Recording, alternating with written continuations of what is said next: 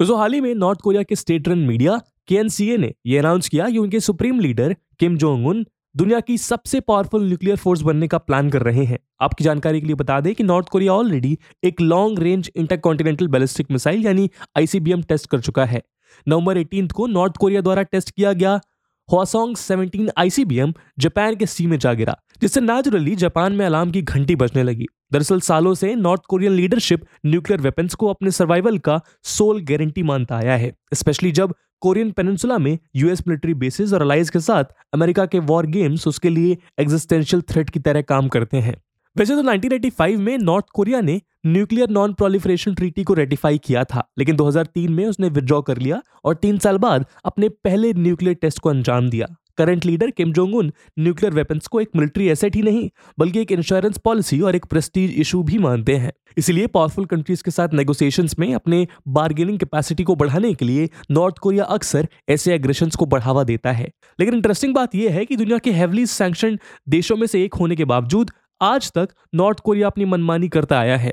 उसका ये attitude western Nations के लिए और खासकर अमेरिका के लिए एक पहली सा बन गया है। क्योंकि ना तो वो नॉर्थ कोरिया को समझ पा रहे हैं और ना ही उसे डील करने के लिए इफ़ेक्टिव पॉलिसी डिज़ाइन कर पा रहे हैं। इसके चलते उनके पास सिर्फ़ एक ही ऑप्शन बन जाता है और वो है नॉर्थ कोरिया पे सैंक्शन लगाना, जिसका असर तो हम देख ही रहे हैं। सत्तर साल से भी ज़्यादा हो गए हैं कि नॉर्थ कोरिया इंटरनेशनल सैंक्शन झेल रहा है। लेकिन ना तो ये उसके न्यूक्लियर वेपन्स प्रोग्राम को रोक पाया है और ना ही उसे डी न्यूक्लियराइज होने पर मजबूर कर पाया है। वेस्टर्न पावर्स के खिलाफ एक क्रेडिबल डिटेरेंस बिल्ड करने के लिए नॉर्थ कोरिया अपने आइसोलेशन स्टैंड को मेंटेन और पुश करता आया है। तो आखिर क्या वजह है कि western powerful nations North Korea की डिक्टेटरशिप को घुटने टेकने पर मजबूर नहीं कर पा रहे हैं? क्यों उनके द्वारा लगाए गए सैंक्शंस का कोई खास असर दिखाई नहीं दे रहा है? आज के वीडियो में हम इन्हीं सवालों पर चर्चा करेंगे। लेकिन आगे बढ़ने से पहले मैं आपको बता दूँ कि इस वीडियो की इंपॉर्टेंस यूपीएससी मेंस के जीएस के आईआर सेक्शन के लिहाज से काफ़ी ज़्यादा है। इसके बारे में हम वीडियो के अंत में और भी बात करेंगे, पर फ़िलहाल के लिए अपने डिस्कशन को हम आगे बढ़ाते हैं। दोस्तों, पहली बार 1950 से 53 के बीच हुए कोरियन वॉर के चलते नॉर्थ कोरिया के खिलाफ इंटरनेशनल सैंक्शंस को इंट्रोड्यूस किया गया था। वॉशिंगटन ने न सिर्फ़ नॉर्थ कोरिया पे एक टोटल एम्बार्गो लागू किया, बल्कि यूएस में उसके सारे होल्डिंग्स को फ्रीज कर दिया था। 1970s में रिस्ट्रिक्शंस को और भी टाइटन करते हुए अमेरिका ने उन सारे एग्रीकल्चरल प्रोडक्ट्स के इंपोर्ट पर रोक लगा दी, जिसके रॉ मटेरियल्स नॉर्थ कोरिया से आए थे। 1994 में former US president Bill Clinton ने एक डील स्ट्राइक करने की कोशिश की ताकि इस रोक स्टेट को कंटेन किया जा सके। इस एग्रीड फ्रेमवर्क के थ्रू उन्होंने अनाउंस किया कि अगर नॉर्थ कोरिया अपना न्यूक्लियर प्रोग्राम फ्रीज कर दे तो वो अमेरिकन एड रिसीव कर सकता है। यूएसए का ये ट्रांजैक्शनल अप्रोच कुछ हद तक सक्सेसफुल रहा। इस फ्रेमवर्क के अंडर नॉर्थ कोरिया की प्लूटोनियम प्रोडक्शन कैपेबिलिटीज को टेम्परेली फ्रीज किया गया और बदले में यूएसए ने कुछ सैंक्शंस हटा दिए। लेकिन ये प्रोग्रेस शॉर्ट लिव था 2003 आते आते जब ये साफ़ हो गया कि क्लिंटन का एग्रीड फ्रेमवर्क एक फेलियर बन चुका है, तब अमेरिकन कांग्रेस ने दूसरा रास्ता अपनाया। 2004 और 2019 के बीच आठ बिल्स पास किए गए, जिनका मकसद था नॉर्थ कोरिया के साथ इकोनॉमिक और फाइनेंशियल इंटरेक्शन रेस्ट्रिक्ट करना। फाइनेंशियल साइड की बात करें तो यूएसए ने नॉर्थ कोरिया को अमेरिकन फाइनेंशियल सिस्टम और डॉलर बेस्ड ट्रांजेक्शन में पार्टिसिपेट करने से रोक लगाई। इसके अलावा अमेरिका के सेकेंडरी सैक्शन ने ऐसे भी कंट्रीज़ को टारगेट किया जो नॉर्थ कोरिया के साथ बिज़नेस कंडक्ट करते हैं ताकि ग्लोबल इकोनॉमी में उसके एक्सेस को लिमिट कर दिया जाए। यूनाइटेड नेशंस के अलावा यूनाइटेड नेशन सिक्योरिटी काउंसिल यानी यूएनएससी भी नॉर्थ कोरिया के खिलाफ कई रेजोल्यूशन इशू करता आया है, जिनमें arms, luxury items, electrical equipment, natural gas और दूसरे आइटम्स पर ट्रेड बैन शामिल है। कुछ ऐसे सैंक्शंस भी हैं जिनके तहत डिजिग्नेटेड इंडिविजुअल्स और एंटिटीज के एसेट और साथ में ज्वाइंट वेंचर्स और कार्गो ट्रेड को प्रोहिबिट किया गया है। 2006 में यूनाइटेड नेशन सिक्योरिटी काउंसिल ने नॉर्थ कोरिया के न्यूक्लियर प्रोलिफरेशन के खिलाफ अपना पहला सैंक्शन रिलेटेड रेजोल्यूशन इशू किया। 2017 तक सिक्योरिटी काउंसिल ने नॉर्थ कोरिया के वेपन टेस्ट के रिस्पॉन्स में यूनानिमसली नौ रेजोल्यूशन पास किए। नॉर्थ कोरिया के खिलाफ सैंक्शन इम्पोज करने वालों में जापान साउथ कोरिया ऑस्ट्रेलिया और यूरोपियन यूनियन भी शामिल है। इन मेजर्स में नॉर्थ कोरिया और चाइना के एसेट फ्रीज नॉर्थ कोरिया के साथ bilateral trade ban North Korean citizen और शिप्स पे एंट्री रेस्ट्रिक्शंस और रेमिटेंस कंट्रोल इंक्लूडेड है। लेकिन इंटरनेशनल कम्युनिटी के बढ़ते स्ट्रिक्टनेस के साथ साथ प्योंगयांग की जिद भी बढ़ती गई है। इतने सालों में इम्पोज किए गए सैंक्शंस के बावजूद यूएन पैनल ऑफ़ एक्सपर्ट्स की स्टडी ये बताती है कि इन सैंक्शंस के इन्फोर्समेंट में सिग्निफिकेंट गैप्स रहे हैं, जिसके चलते इनकी इफेक्टिवनेस हर्ट हुई है। एक्सपर्ट्स का मानना है कि नॉर्थ कोरिया के खिलाफ वेस्ट के एम्प्टी थ्रेट्स सिर्फ़ इनफेक्चुअल ही नहीं, बल्कि कभी कभी वो किम के डिक्टेटोरियल रेजीम के लिए फ़ायदेमंद हो जाते हैं। पर कैसे? आइए अब उन फैक्टर्स पे एक नज़र डालते हैं जिनके through North Korea western control से अपने आप को बचाता आया है। दोस्तों, अगर देखा जाए तो नॉर्थ कोरिया कोई इकोनॉमिकली स्ट्रांग पावर नहीं है। साउथ कोरियन सेंट्रल बैंक के एस्टिमेट के मुताबिक 2015 में नॉर्थ कोरिया का gross national income South Korean currency terms में 34.5 ट्रिलियन था। लेकिन अपने सदन नेबर के जीडीपी का 2.2 परसेंट होने के बावजूद नॉर्थ कोरिया अपने ऑलरेडी लो जीडीपी का 25 परसेंट वेपन्स में खर्च करता है। यही नहीं, वो रूटीनली सैंक्शंस को अवॉइड करना भी अफोर्ड कर पा रहा है। फॉर एग्ज़ाम्पल सिर्फ़ एनर्जी फ्रंट पे ही 2020 के पहले नौ महीनों में वो सैंक्शन इम्पोर्ट्स पे 5 लाख बैरल का एनुअल कैप को कई गुना एक्सीड कर पाया। वहीं रिफाइंड पेट्रोलियम प्रोडक्ट्स की करीब 121 शिपमेंट्स रिसीव करने में भी सक्सेसफुल रहा। इन सैंक्शंस की जाँच कर रहे यूएन पैनल ने यह भी पाया कि नॉर्थ कोरिया ने उन महीनों में चाइनीज़ टेरिटोरियल वाटर्स का सहारा लेकर लगभग 400 शिपमेंट्स के through 2.5 million ton of coal export किया था। इनफैक्ट ऐसे कई यूएस गवर्नमेंट और यूएन एक्सपर्ट पैनल्स ने अपने रिपोर्ट्स में नॉर्थ कोरिया के सैंक्शन इन्वेजन टेक्निक्स को सामने लाया, जिससे वो हार्ड करेंसी अर्न करता है। दोस्तों, चाहे वेपन कंपोनेंट्स हो लग्जरी आइटम्स हो या नेसेसिटी गुड्स हो नॉर्थ कोरिया इन्हें कोल और दूसरे मिनरल्स के एक्सचेंज में हासिल करता है। जिससे वो फाइनेंशियल ट्रांजेक्शन के थ्रू इन्हें ट्रेस करने का रिस्क अवॉइड कर देता है। दरअसल नॉर्थ कोरिया के रेवेन्यू का सिग्निफिकेंट शेयर कोल एक्सपोर्ट्स पे बेस्ड है और इसीलिए 2016 में यूएनएससी ने नॉर्थ कोरिया के कोल एक्सपोर्ट्स पे कैप लगाने का फैसला लिया था। यही नहीं सब्सिक्वेंट रेजोल्यूशन में नॉर्थ कोरिया के साथ कोल ट्रेड को भी बैन किया गया। लेकिन इसके बावजूद आज भी नॉर्थ कोरिया से बल्क परचेजेस किए जा रहे हैं और स्ट्रेट का सबसे बड़ा पार्टनर है China for example US treasury department के मुताबिक चाइनीज़ बिजनेसमैन ची यूपेंग ने अपने company Dandong Zhicheng metallic materials के थ्रू नॉर्थ कोरिया के स्टील और एंथ्रासाइड कोल परचेज किया। इनफैक्ट ऐसे कई एंटिटीज और कंपनीज़ हैं जो चाइना के साथ इस ट्रेड में जुड़े हुए हैं। दोस्तों, ये तो हम सब जानते हैं कि जहाँ सैंक्शंस और एम्बार्गो इम्पोज किया जाता है, वहाँ स्मगलिंग एक आम बात हो जाती है। नॉर्थ कोरिया के कॉन्टेक्स्ट में भी कुछ ऐसा ही है। चाइना जैसी कंट्री से स्मगलर्स नॉर्थ कोरिया के वाटर्स में एंटर करते ही अपने शिप्स का ट्रांसपॉन्डर्स यानी वायरलेस कम्युनिकेशन डिवाइसेस को स्विच ऑफ़ कर देते हैं। उसके बाद नॉर्थ कोरियन गुड्स लेकर वो रशिया चले जाते हैं और दावा करते हैं कि ये गुड्स रशियन मेड है। नॉर्थ कोरियन गुड्स और कोल से भरे चाइनीज़ शिप्स या तो कुछ समय तक रशियन पोर्ट्स में पड़े रहने के बाद चाइना वापस चले जाते हैं या फिर दूसरा वेसल आके उनका सामान को पिक करके उनके डेस्टिनेशन तक शिप कर देता है। दोस्तों नॉर्थ कोरिया ने unusually large number of ships register किया हुआ है और उसके डोमेस्टिक फ्लीट में कई फॉरेन ओन्ड वेसल्स भी शामिल हैं। यही नहीं, उसने अपने ओशन मैरीटाइम मैनेजमेंट कंपनी में ऐसे 21 शिप्स में से 18 को डोमेस्टिक वेसल्स के तौर पर रजिस्टर किया हुआ है। यूएन रिपोर्ट के मुताबिक आठ ऐसे शिप्स थे जिनको फॉल्स डॉक्यूमेंटेशन प्रोवाइड किया गया था। इलीगल ट्रेड के अलावा भी नॉर्थ कोरिया कई ओवरसीज प्रोजेक्ट्स के थ्रू अपनी अर्निंग को सिक्योर करता आया है। करीब वन लाख नॉर्थ कोरियंस अपने देश से बाहर काम करते हैं, जिनके रेमिटेंसेस से किम जोंग उन के रजीम को लगभग 500 मिलियन डॉलर मिलता है। फॉर एग्ज़ाम्पल यूएन ने मानसुदाई ओवरसीज प्रोजेक्ट नाम के एक कंस्ट्रक्शन कंपनी के ग्रुप को आइडेंटिफाई किया है, जो अपने ओवरसीज प्रोजेक्ट्स में नॉर्थ कोरियन वर्कर्स को एम्प्लॉय करता है। यही नहीं, वो दूसरे कॉन्ट्रैक्टर्स को भी अपने प्रोजेक्ट्स और एम्प्लॉयज़ ट्रांसफ़र करता है। ऐसी एक कंपनी है क्विंगडाओ कंस्ट्रक्शन कंपनी जो अफ्रीका की नामीबिया में ऑपरेशनल है। दोस्तों, आपने नॉर्थ कोरिया के इलाबरेट मिलिट्री परेड्स के पिक्चर्स तो देखे ही होंगे। 2017 में ऐसे ही एक परेड के वीडियोस और फोटोग्राफ्स में देखा गया था कि जिन ट्रक्स पे Pukguksong one missile transport किए जा रहे थे, उनमें सिनोट्रुक लोगो लगा हुआ था। उससे पहले भी एक मिलिट्री परेड में Sinotruk Howo six by six series truck शामिल थे। दरअसल सिनोट्रुक चाइना के largest state own truck manufacturer का एक लिस्टेड आर्म है। यूएन इन्वेस्टिगेशन के मुताबिक सिनोट्रुक ने 2010 और 2014 के बीच नॉर्थ कोरिया को 3XL वाले सिविलियन ट्रक्स एक्सपोर्ट किए थे, क्योंकि वो इक्विपमेंट एम्बार्गो लिस्ट से बाहर था।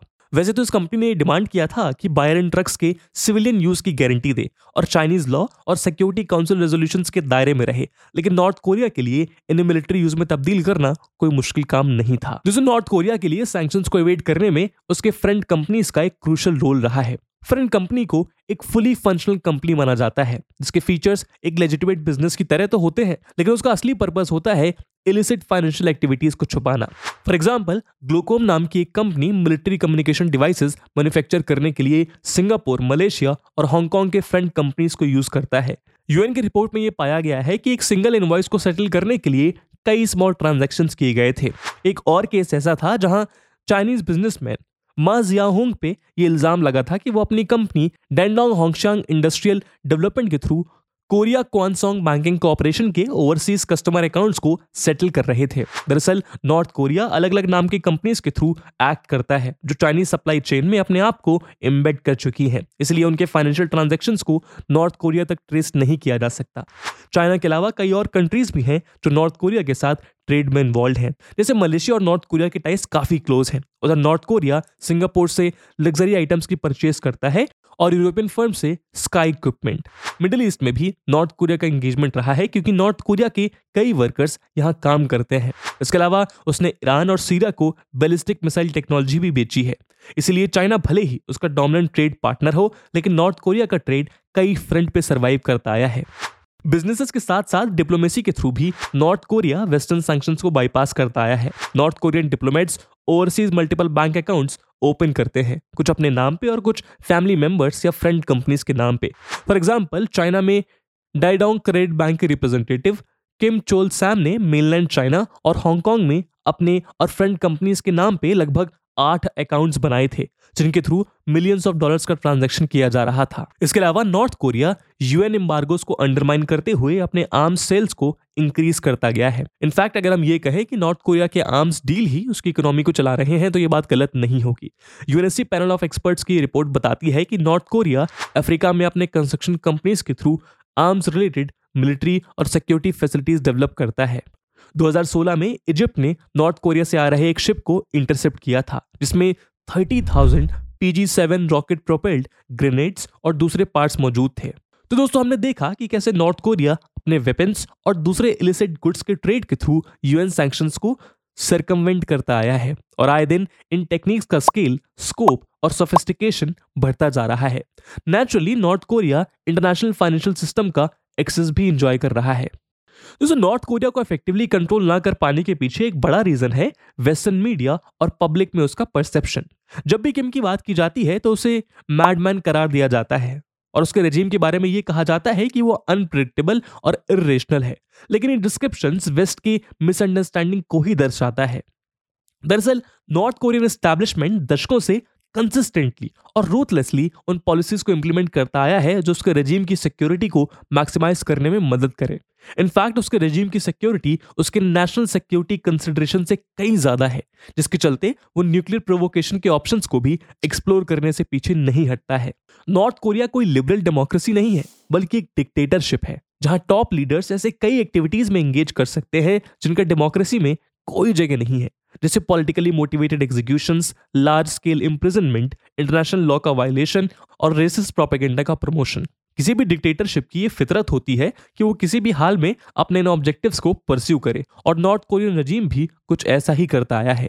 इसलिए कई एनालिस्ट मानते हैं कि अगर अनप्रिडिक्टेबिलिटी का इल्ज़ाम किसी पे लगना चाहिए तो वो है नॉर्थ कोरिया को लेकर अमेरिकन पॉलिसीज़ पर। हर यूएसए एडमिनिस्ट्रेशन ने इस बात को अंडरस्टिमेट किया है कि nuclear weapon North Korea regime के लिए कितना इंपॉर्टेंट है। इसके चलते वो कभी समझ नहीं पाए कि प्योंगयांग को उसके न्यूक्लियर आर्सन रिड्यूस करने के लिए कैसे मनाया जाए। नॉर्थ कोरिया के स्ट्रेटेजिक कल्चर को लेकर यूएसए की मिसअंडरस्टैंडिंग इस बात से पता चलती है कि वो लार्जली प्रेशर टैक्टिक्स पर डिपेंडेंट होता आया है। जब भी नॉर्थ कोरिया पे यूएसए प्रेशर बढ़ाता है, तब रिटेलिएशन में नॉर्थ कोरिया का एग्रेशन भी बढ़ जाता है। इसका शायद सबसे बड़ा एक्सप्लेनेशन है नॉर्थ कोरिया का रेजिम टाइप और उसका डोमेस्टिक कल्चर जिससे यह भी पता चलता है कि क्यों अमेरिका ईरान के न्यूक्लियर पोस्टर को इफ़ेक्ट कर पाया, लेकिन नॉर्थ कोरिया को नहीं। दरअसल ईरान एक कॉम्पिटेटिव ऑथोरिटेरियन रजीम है, जो मीडिया जुडिशरी और लेजिस्लेशन को भले ही कंट्रोल करता हो, लेकिन लेजिस्लेटिव और प्रेसिडेंशियल इलेक्शंस की इजाज़त भी देता है। ऐसे में जब इकोनॉमिक सैंक्शन की बात हो तो पब्लिक के पास ऑप्शन रहता है कि वो रूलिंग रजीम पे प्रेशर डाल सके। इनफैक्ट स्कॉलर्स एम्फोसाइज करते हैं कि कैसे इकोनॉमिक सैंक्शन की वजह से रजीम लीडरशिप में चेंज की नौबत आ गई थी। ईरानियन पब्लिक ने 2013 प्रेसिडेंशियल इलेक्शंस में मॉडरेट स्लेरिक हसन रूहानी को इलेक्ट किया था, क्योंकि रूहानी ने वादा किया था कि वो सैंक्शंस को कम करते हुए ईरान के इंटरनेशनल आइसोलेशन को खत्म करेगा। इस रजीम चेंज के साथ साथ ईरान ने 2013 और 2015 में ज्वाइंट प्लान ऑफ़ एक्शन को रेटिफाई कर दिया, जिसका मेन पर्पस कई डिक्रीज इकोनॉमिक सैंक्शंस के एक्सचेंज में ईरानियन न्यूक्लियर प्रोग्राम पे शॉर्ट टाइम फ्रीज था। दूसरी तरफ़ नॉर्थ कोरिया की कहानी कुछ अलग है। नॉर्थ कोरिया रजीम ने कई सप्रेसिव इंस्टीट्यूशन स्टैब्लिश किए हैं, जैसे pseudo election secret police concentration camps और anti civil society social policies इससे नॉर्थ कोरिया रजीम अपने आप को पब्लिक प्रेशर या पॉपुलर रिवॉल्ट से प्रोटेक्ट करता आया है। इनफैक्ट सैंक्शंस के चलते बढ़ते इकोनॉमिक हार्डशिप्स का यूज़ कोरियन नेशनलिज्म को बूस्ट करने में भी किया गया है। ज़्यादातर नॉर्थ कोरियंस अपने सुप्रीम लीडर को आइडल मानते हैं और ऐसे में इस रजीम के लिए फॉरन अटैक के थ्रेट को मैग्नीफाई करना आसान बन जाता है। In fact recent round of test और ड्रिल्स इस बात की गवाही देते हैं कि चाहे एक्सटर्नल थ्रेट हो या इंटरनल किम को कोई भी डीन्यूक्लियराइज करने से नहीं रोक सकता। नॉर्थ कोरिया को स्टडी कर रहे एनालिस्ट दावा करते हैं कि किम का अल्टीमेट गोल है एक ऐसी क्राइसिस क्रिएट करना, जिसे डिफ्यूज करने के लिए वो कंसेशन और ट्रेड डील्स की मांग कर सकता है। तो आखिर नॉर्थ कोरिया को लेकर वेस्ट का अप्रोच क्या होना चाहिए? दोस्तों, अपने न्यूक्लियर और मिलिट्री आर्सनल को डेवलप करने में जिस तरह नॉर्थ कोरिया ने प्रोग्रेस हासिल करी है, उससे वेस्टर्न पावर्स का बार्गेनिंग पावर और भी कम होता जाएगा। एक्सपर्ट्स का मानना है कि यूएसए को अपना अप्रोच ऑपोजिशन से हटाकर एंगेजमेंट की तरफ़ रीओरिएंट करना चाहिए। ऐसे में कुछ ऑप्शंस हैं जिनको वॉशिंगटन कंसीडर कर सकता है। जैसे नॉर्थ कोरिया के न्यूक्लियर और लॉन्ग रेंज मिसाइल टेस्ट पे मोरिटोरियम के एक्सचेंज में वो साउथ कोरिया के साथ कोरियन पेनिनसुला में ज्वाइंट मिलिट्री एक्सरसाइज को हॉल्ड कर सकता है। यही नहीं, वो अपने अलाइज के साथ कोऑर्डिनेट कर इस एंगेजमेंट को फैसिलिटेट कर सकता है। और इसके लिए चाइना को ऑन बोर्ड लाना बेहद ज़रूरी है, क्योंकि वही नॉर्थ कोरिया का क्लोजेस्ट एलाई माना जाता है। अल्टीमेटली वेस्ट को नॉर्थ कोरिया पे प्रेशर डालने के बजाय ये सोचना चाहिए कि वो सिचुएशन को स्टेबलाइज कैसे कर सके। इसके लिए उन्हें इस बात पे फोकस करना चाहिए कि किस तरह सैंक्शंस को ईज करते हुए पीस नेगोशिएशंस को इनकरेज किया जा सकता है। लेकिन फिर उससे भी बड़ा सवाल ये उठता है कि क्या यूएसए ऐसा करना चाहेगा? क्योंकि जैसा कि हम जानते हैं यूएसए इस दुनिया में आर्म्स का सबसे बड़ा एक्सपोर्टर है। तो इस बात की गुंजाइश हमेशा रहती है कि कहीं ना कहीं डिस्टेबिलिटी यूएसए के इकोनॉमिक्स गेम्स को फैसिलिटेट करती है। तो दोस्तों, हमने देखा कि कैसे नॉर्थ कोरिया को कंट्रोल करना वेस्ट के लिए एक मेजर चैलेंज बनता जा रहा है। इस मुद्दे पे आपका क्या ओपिनियन है? कमेंट सेक्शन में ज़रूर बताइएगा। और जैसा कि हमने वीडियो के पहले भाग में बताया कि इस वीडियो की इंपॉर्टेंस यूपीएससी मेंस के लिहाज से काफ़ी ज़्यादा है। तो उसी इंपॉर्टेंस को देखते हुए एक सवाल हम आपके लिए छोड़कर जा रहे हैं, जिसे आपको कमेंट सेक्शन में आंसर करना है। And the question is Should America rethink its North Korea policy? And with this question, my friends, that's it for the video. I hope आपको वीडियो पसंद आई होगी और अगर पसंद आई है तो अपने दोस्तों के साथ साझा करना मत भूलिएगा हम मिलते हैं अगली वीडियो में तब तक के लिए जय हिंद जय भारत